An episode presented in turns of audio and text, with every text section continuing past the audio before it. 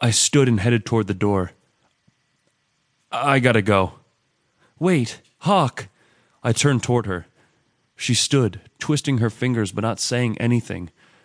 I don't think there were any words she could have said right then that I would have heard anyway. And I think she knew that. I opened the door and left, shutting it behind me. I ran. I ran past my building. Then, about two miles later, I turned back and ran to my apartment. I went to the porch, gathered all my hockey equipment, stuffed it all in the bag, and headed out to my car. I pulled into the arena 10 minutes later. It was still early enough that nothing was happening on the rink. I nodded to the guy behind the desk and gestured toward the ice.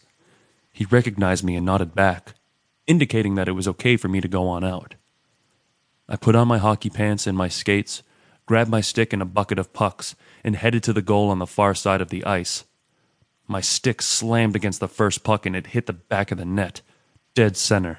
I hit another, then another, all landing in the exact same spot. I backhanded the puck onto my stick and carried it farther from the net, then skated around the rink. I tracked the puck and watched where I needed to hit it and what angle, and headed back toward the net. I cocked my wrist for a flip shot and released quickly as the puck once again soared into the back of the net. I'd always loved my ability, never questioned where it had come from before. I'd never had a reason to question it. My parents had accepted it as something natural that would occur. A lie.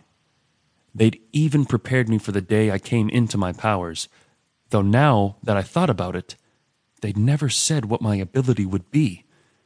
It was always a, we'll have to wait and see. But with Tiernan, they'd made subtle hints that he would eventually start shifting. My parents, my real parents, who the hell were they? Now I wanted to know. I wanted to know who the woman was that had given me away and why. I picked up another puck and took it wide across the ice. Just as I was ready to send it flying, I glanced up to see Breena standing by the middle section of the stands behind the players' bench. I gathered up all the pucks from the ice and skated toward her. She walked to the outside seats. She still wore the jogging clothes she'd put on earlier, and the way those tight pants hugged her ass sent my mind on a journey I didn't think I'd be capable of returning from. God, she was beautiful.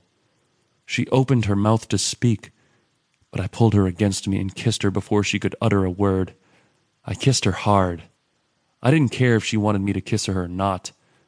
I needed to feel something because the blank emptiness in the bottom of my gut hurt like hell.